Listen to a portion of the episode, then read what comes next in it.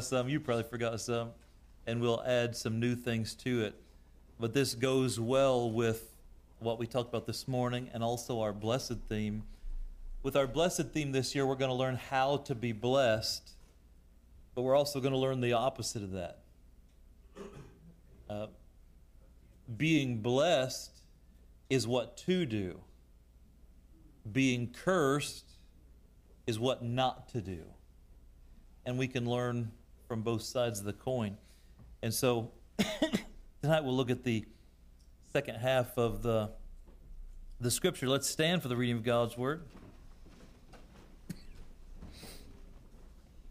Let's read the whole section, Luke chapter twelve, verses forty-three through forty-seven. And let's read it together. Ready? Blessed is that servant whom his Lord, when he cometh, shall find so doing. Of a truth I say unto you, that he will make him ruler over all that he hath. But and if that servant say in his heart, My Lord delayeth his coming, and shall begin to beat the men servants and maidens, and to eat and drink and to be drunken, the Lord of that servant will come in a day when he looketh not for him, and at an hour when he is not aware, and will cut him in sunder, and will appoint him his portion with the unbelievers. And that servant which knew his Lord's will, and prepared not himself, neither did according to his will, shall be beaten with many stripes. Let's pray. Lord, we ask you now to open our hearts, open the eyes of our understanding, that we may behold wondrous things out of thy law. And Lord, we desperately want to be that blessed servant. Uh, that means we also need to learn how to not be this unfaithful servant. And you put both of these examples together in the same story as a powerful truth. And today we do the same. We look at one in the morning, the other in the evening. And we ask that you'd give us good understanding. And Lord, not just that we would increase our knowledge, but that we would apply these things to our lives, choose wisdom to be more like thee. We ask for the Holy Spirit to do his work of teaching and sanctifying for Jesus' sake. Amen. You may be seated.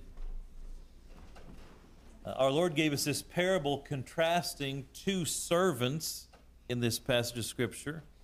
The first servant mentioned was faithful to his master's commands. As a result, he was blessed and rewarded. In contrast, the second servant in the parable was unfaithful.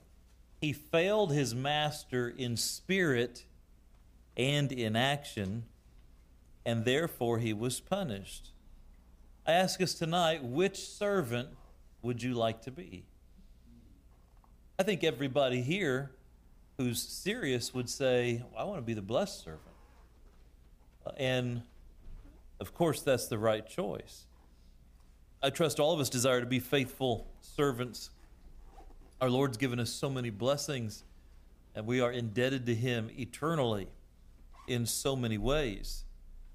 Every sincere believer yearns to please the Lord, yet so many fail. Why is it that so many fail to be that blessed, faithful servant? Why is it that we who desire to please the Lord, we have good days and bad days, we feel with the Apostle Paul, the things I would, I do not, the things I would not, that I do. We have that battle of the flesh and spirit of seeking to please the Lord, and yet sometimes we disappoint ourselves and our Lord and even others. This passage of Scripture reveals the problem of stewardship. And I'll show you that this unfaithful steward, he failed for one basic reason. And that reason is selfishness. He got filled with himself.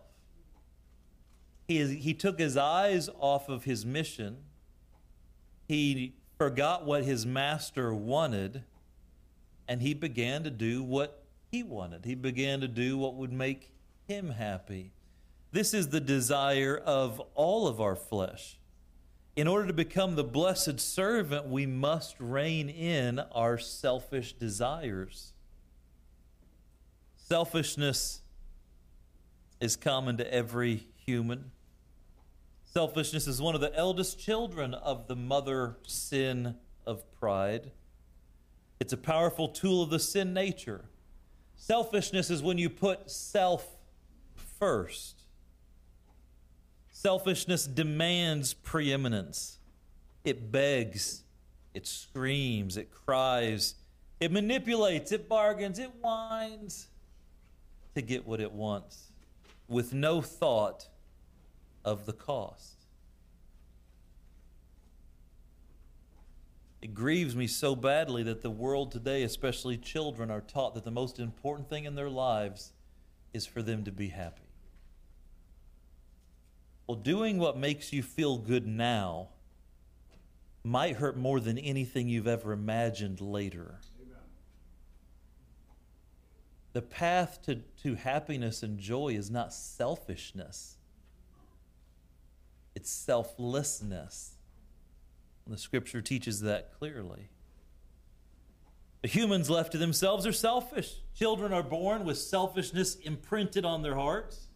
One of the very first words every child utters is the word mine as they claim what belongs to them. After you hear mama, dada, mine, then there's another word that comes along, no. No. And sometimes you see young parents in the, although my child just told me no, and at first it's cute. It doesn't stay cute for long. Amen. You say, well, what, what do you do when my kid tells me no? You teach them that telling you no is a very bad idea. And there's a lot of ways you can do that. The selfishness is imprinted on the heart of every human from the time we're in the womb. Unrestricted selfishness grows over a lifetime into a consuming cancer of soul and spirit. Selfishness cares not for duty. It scoffs at the needs of others. It mocks the commandments of God. It cares about nothing but how it feels and getting what it wants. Selfishness seeks to install self, and when I say self, I'm talking about you. My selfishness wants to sit on the throne of my heart. It wants to become the all-powerful ruler of Paul Chapman and rule like a god, getting what it wants, when it wants, why it wants, where it wants, regardless of the cost. That is the sin nature. That is the sinful self. But here's the problem. There's only one God, and it's not you, and it's not me. God wants to sit on the throne of my heart. God wants to be the Lord of my life. When I allow selfishness to rise up and I take over my life, seeking to fulfill my desires, I push God away from his rightful position, and I challenge his almighty authority. It's not a good idea. God alone is worthy of all worship, honor, and praise. And so we can see that selfishness is the enemy of God. I don't have to preach a whole sermon to get you to understand that. I think everybody in here would say, sure, selfishness is the enemy of God. It's the destroyer of lives. We have to recognize it as our enemy. We have to remove it from our lives. We have to reject selfishness every time it rears its ugly head in our hearts and mind in any form. Jealousy, envy, comparison, frustration, uh, pride, all of these things well up. It's all just different elements of selfishness.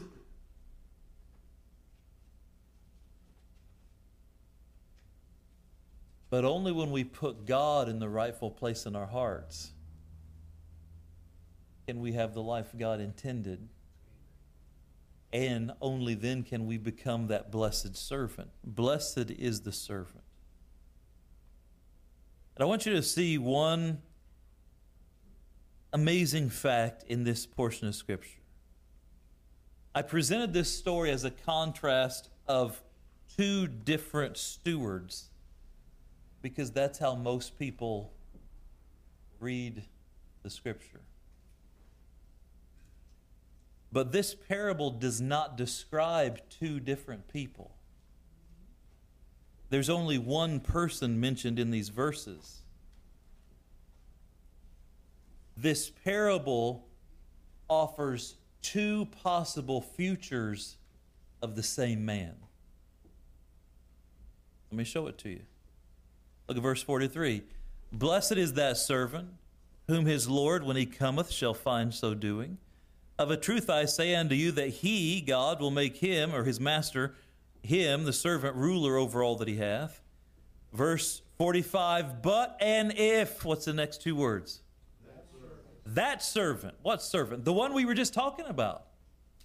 But and if that servant, but if the guy who was once faithful, the guy who had the opportunity, the guy who had risen through the ranks to become steward by his very loyalty and by his very faithfulness, if that steward, if that servant, read on, but if that servant say in his heart, my Lord delayeth his coming, and shall begin to beat the men servants and maidens, and to eat and drink and be drunken, and so on.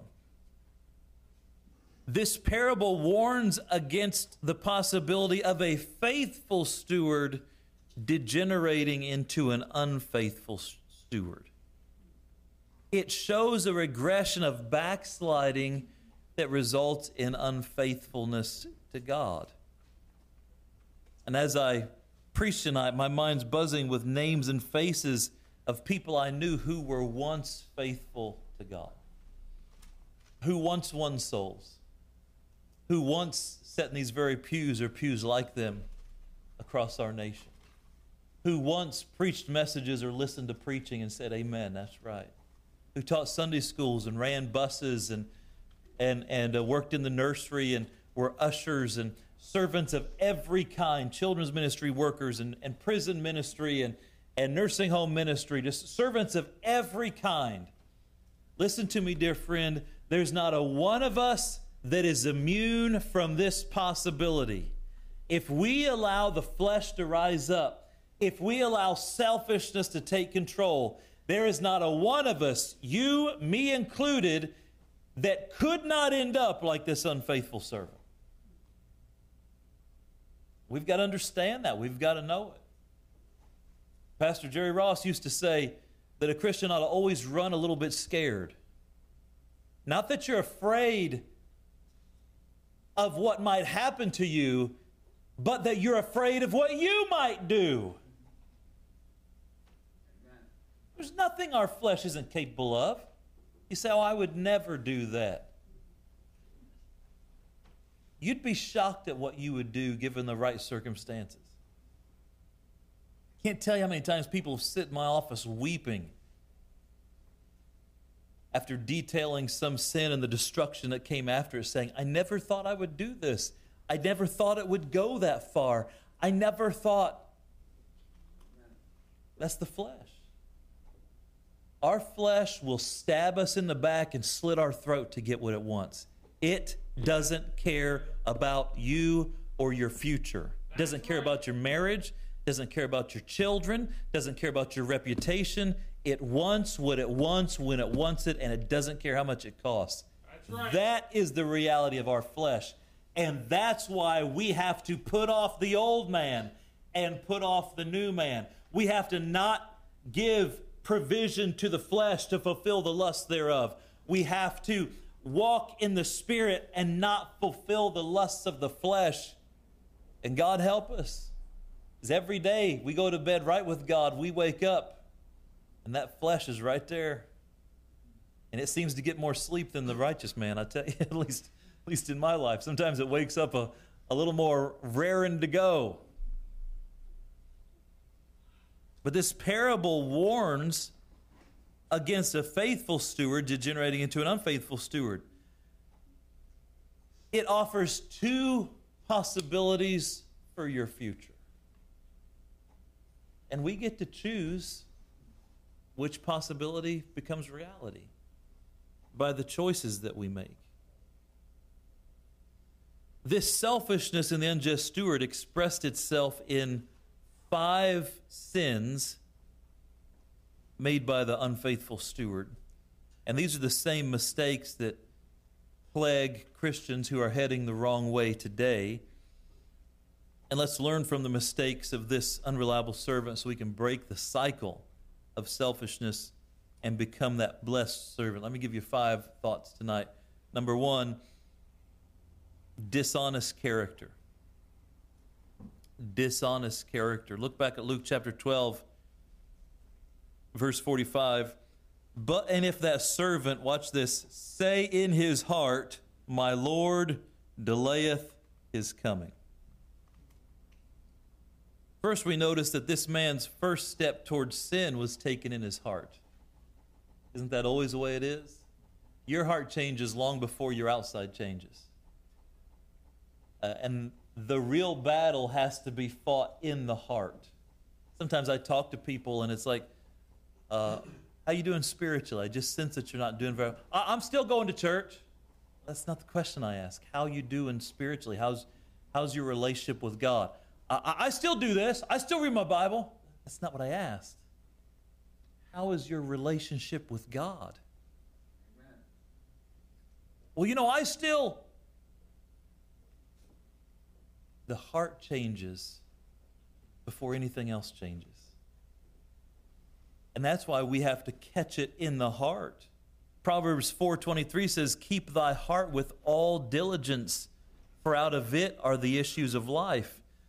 Sin always begins in the heart. Long before sin is visible in our actions, it corrupts what is unseen, but we can see it. We can see it in the countenance. We can see it in the the passion that is now lost. We can see it in the, the emotion that was once there that's now missing.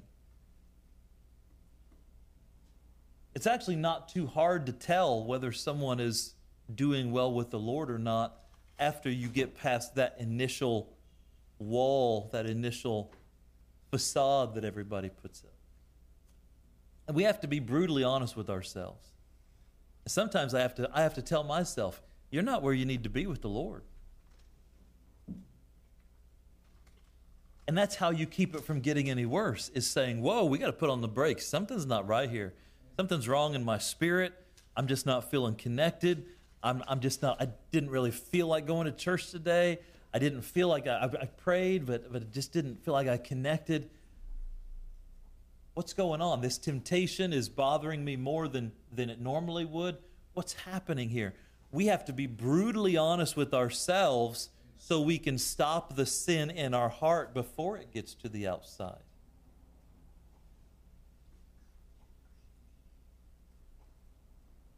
Proverbs four twenty-three, keep thy heart with all diligence, for out of it are the issues of life, as I said.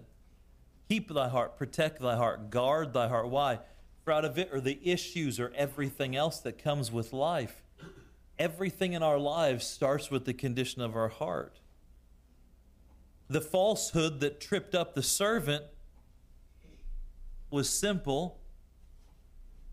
He believed that since his master was not coming soon, his absence gave the unfaithful servant permission to do whatever he wanted. See, character is what you are when nobody's looking.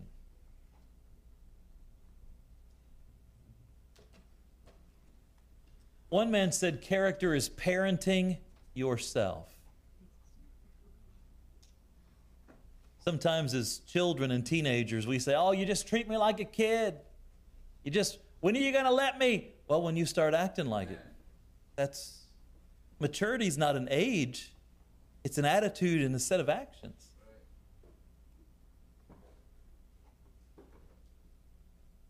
And so parenting yourself, if you know your mom wants you to clean your room, your dad told you to clean your room, why don't you clean it yourself? You know that you left a mess behind, why don't you clean it yourself? You know that a job needs done, why don't you do it yourself? That's what adults do, that's what mature people do. The Bible warns against being the type of worker that only works hard when someone's watching. You've got to work hard when no one's watching. Why? Because God's working. We've got to strive to be holy when no one is watching, because God is watching. And this man's character was corrupted first. And don't forget this statement. Dishonest character requires supervision. Dishonest character requires supervision. Better watch him. Better not leave that out. You better not. I was dealing with a situation some time ago and where the a child would steal money from his parents. If you left any money out, it'd be gone. And then they'd lie about it forever. Worse than that, they would go into mom's purse and get in her wallet and get money.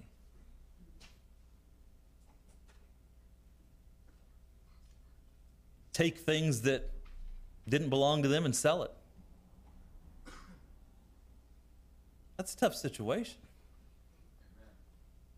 Better watch that guy. Better watch that girl. But isn't it nice to have people where they're just going to do what needs to be done? You don't have to babysit them. You don't have to worry about it. I often tell people I never really learned how to work until I was self-employed. Because then I didn't have someone write me a paycheck based on my hours. I had people paying me based on the job. And if I didn't work, I didn't get paid. And if the job wasn't good enough, I didn't get paid. That'll straighten out some things, right? It'll fix some character issues. People talk about being a self-starter. Get up. Why? You have to have somebody wake you up. Get up. You have to have somebody tell you what to do repeatedly. What about the things? And here's the danger. This man had gotten the place of stewardship by a long-standing testimony of faithfulness. You don't get to be steward unless you're faithful. He was a leader of leaders. Here's the danger. He had good character to get the position, but after he had the position, his character began to change. And folks, if you've been serving God for ten years, twenty years, thirty years, forty years, there's always a danger that your character could change. There's always a danger that we could begin giving in to the flesh. And this dishonest character only does what's required while the boss is around. It performs for the eyes of men, but it is lazy, selfish, dishonest when no one is looking. The Bible warns us against that. Ephesians chapter six, verses five through seven, servants, be obedient unto them that are your masters, according to the flesh, with fear and trembling and singleness of heart, as unto Christ, not with eye service as men pleasers, but as the servants of Christ, doing the will of God from the heart, with goodwill doing service as to the Lord and not unto men. This selfish servant's first mistake was dishonest character. He allowed his character to lapse. Number two, he began to abuse his privilege. Look at Luke chapter twelve, verse forty-five again.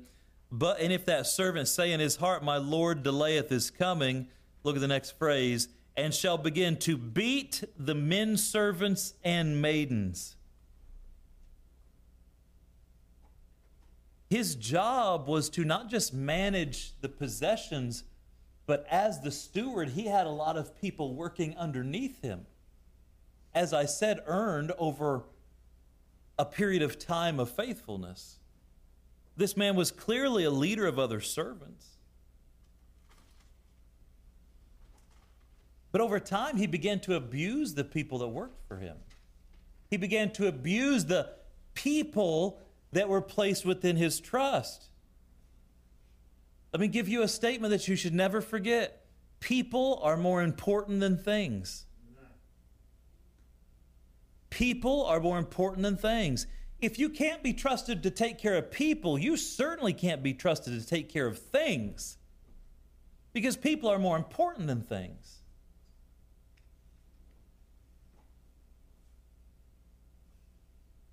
He also began to be treacherous against the trust that the master had put into him. It's true, leadership has privileges. Being the boss comes with some perks. If you own the company, you have some perks. If you're the supervisor, you have some privileges that other people don't have. Don't abuse that. It's one of the quickest ways to lose the privilege of being in charge, of, of being entrusted with more responsibility. Good leaders learn to bear the responsibility of privileges without abusing them. We got to make sure we're not abusing. We must strive to be the one that others will trust with their most precious possessions, because we're honest and honorable. How do you treat people? One of the best ways to get to know someone's character is watch how they treat their servants. We don't have servants today, but how do you treat the waitress? How do you treat the person checking you out at the grocery store? How do you treat the elderly? How do you treat the poor? How do you treat those that are younger than you? How do you treat your children? How do you speak to people? How do you treat your wife, sir? All of this gets down to who we are on the inside. Jesus Christ is the good shepherd. Amen? He cares for the sheep. A pastor, by calling, is a shepherd. A husband, by position, is the shepherd of the family. Parents are the shepherd of the children. The shepherd will give his life for the sheep. But a hireling don't care for the sheep. They just want the paycheck. And so we have to understand that we are all called to be shepherds of sorts. How will you treat people? When I was in Bible college, we it was a large ministry, and students would get promoted to different areas of responsibility and would often have students underneath them.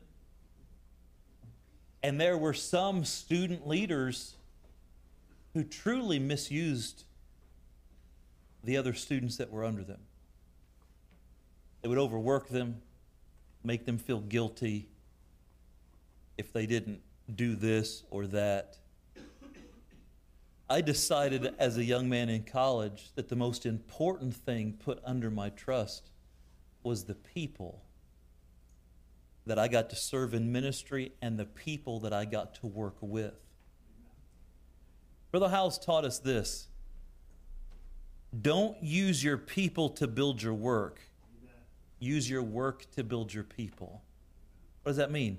Don't hurt people to build something for you, whether it be a company or a church. Don't, don't treat people as if they're expendable, but rather use the work, use the church to build the people. People are the most precious things that we ever get to take care of. And the second mistake of this man is he began to abuse his privilege and began to abuse the people that were under him. We see number three, his third mistake. Look at Luke chapter twelve, verse forty-five. But if that servant say in his heart, my Lord delayeth his coming, and shall begin to beat men servants and maidens. Look at the next phrase. And to eat and drink. You say, well, it's not sinful to eat and drink. Of course not. And no doubt the master made provision for his servants to eat and drink. But the implication in this verse is that the unfaithful servant ate and drank to excess. He used his position to take more than it was allotted to him and wasted it on himself. He began to pleasure himself with the master's goods.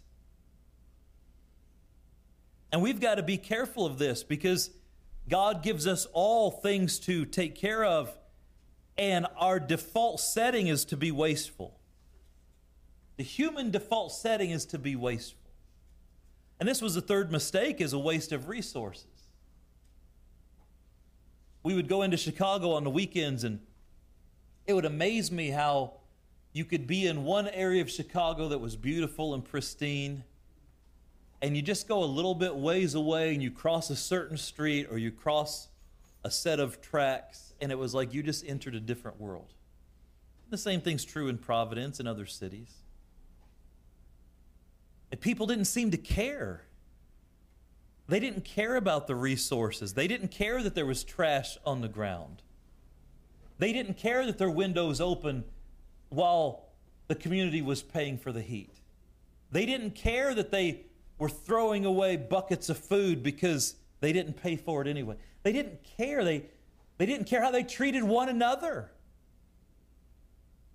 It was just a, a very wasteful experience. Children tend to be very wasteful. We, in our normal state, the flesh is wasteful. We, we want all we can, use whatever we can, and then throw the rest away, not caring if anybody else gets it. And this man had a waste of resources. And the Bible warns us against this. We must resist the selfish impulse to take what God has not allotted to us. And then we should be good stewards of what he's given us.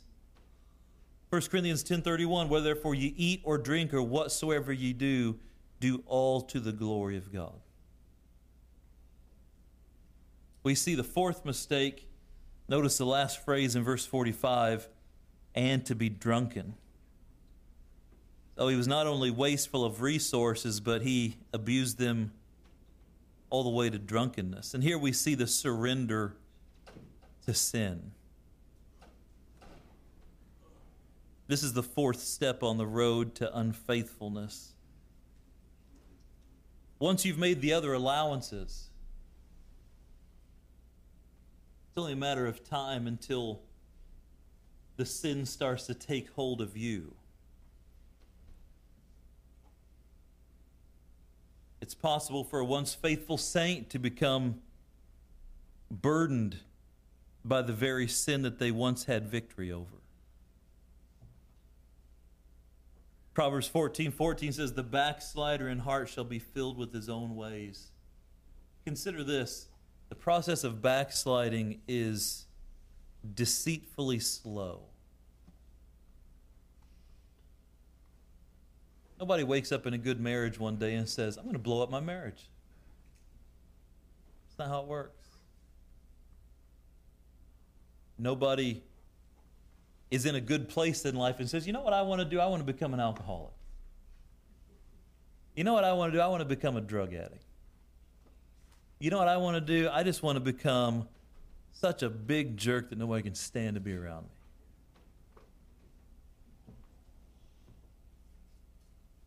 It happens deceitfully slow, little by little, little by little.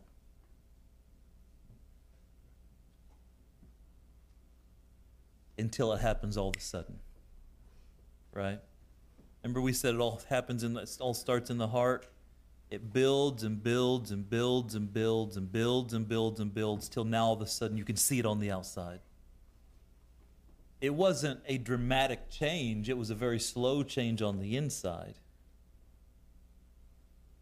But eventually, Sin burrows its wicked roots into our lives, sapping our strength, steal, stealing our joy, only to rear its ugly head. And the strength you once had to say no is gone. You thought you were playing with it, but now sin is playing with you. And you've lost control.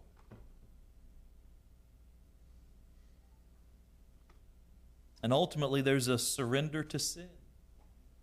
We see dishonest character, abuse of privilege, waste of resources, surrender to sin, and then lastly, dereliction of duty. This is the final step in the progression of unfaithfulness taught by our Lord. Look at Luke chapter twelve and verse forty-seven. And that servant which knew his Lord's will and prepared not himself, neither did according to his will, shall be beaten with many stripes. He knew what to do. This unfaithful servant knew exactly what his master wanted him to do, and he didn't do it anyway.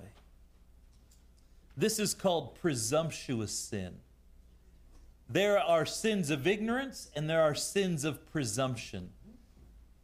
Just like there is a premeditated murder and a murder that happens, a terrible event that happens out of an outburst of emotion. It wasn't planned. Some sins are not planned. We're just not ready. The flesh is weak. Or the, the The spirit is willing, but the flesh is weak, as Christ said. We're just not ready. Maybe we haven't been walking with God. Maybe we put ourselves in a bad situation. We didn't plan it. Temptation comes, boom. Ah, I can't believe we did that. That kind of sin's bad enough. But there's another type of sin that's like a premeditated murder. I know what God says.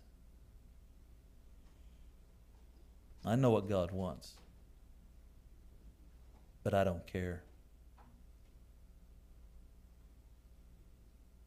That, dear friend, is the worst kind of sin. And the Bible says God judges. One of the me- one of the measures in which Christ will judge us is based upon our knowledge of his will.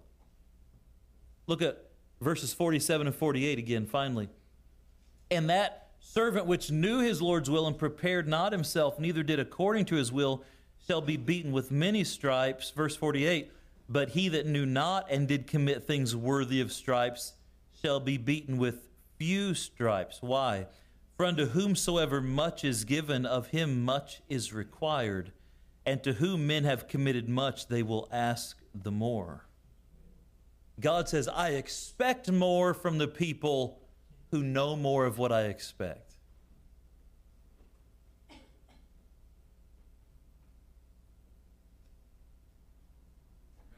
It's a wonderful thing to be in a church that teaches you the Bible. Yeah.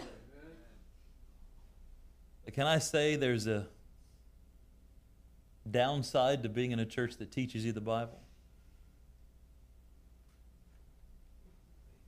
Is we are more accountable than those who don't have the truth. Now, it's not a terrible thing because we know the truth. We have the opportunity to obey and receive greater blessings and eternal rewards. But if we ever get filled with ourselves and if we ever choose to backslide, the cost is much higher. That's right. Those of you that were born in Christian homes, there's more expected of you. I tell my kids, they don't have the baggage that a lot of people have. And they're going to grow up and make their own decisions. I can't make them serve the Lord. When they're out of my house, they're going to make their own decisions, and they're going to have to live and die by the decisions they made. And Lord willing, we've given them everything they need to know, but ultimately they have to act on it. But would you, would you as someone who was born in a Christian home and had parents that taught you the truth from your mother's belly? Do you want to stand before the Lord and explain why you didn't serve Him? Amen. Come on. That's right. And maybe the person who was just at the judgment seat before you was born in a harlot's home and gave his life to Christ and followed God for his whole life. The person whose dad was a drunkard and beat him every other night, he served the Lord. The person in a Muslim country who, on pain of death, his own father would have used his hands to strangle the life out of him, and he decided to serve Jesus. And we didn't decide to serve Him because the lights in Vegas are bright and they know how to make a good sign. Well, that beer slogan sure was something. Well, you see, I had a friend. There, there's more expected of us.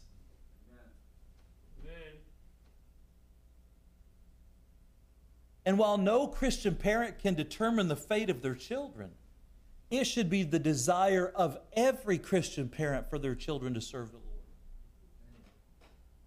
And my heart breaks with some of you in the room who your children have decided to go another way. You may be weeping with me one day, God forbid, if, if one of my children decide to do that.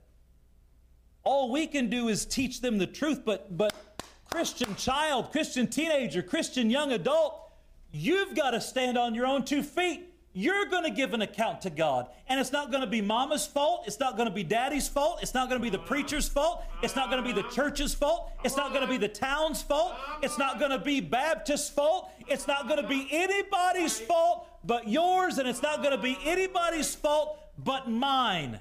That's right.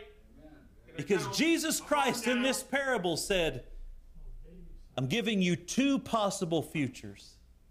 Everybody in the room, you have two possible futures. Right. You can be that blessed servant. Uh-huh. Amen. And boy, life is blessed. Not easy, mm. but blessed. Oh, but if you're not careful,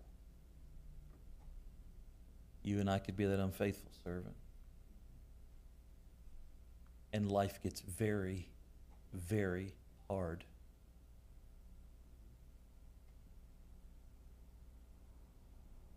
The good news is God gives us, each one of us, the supernatural power to choose Him.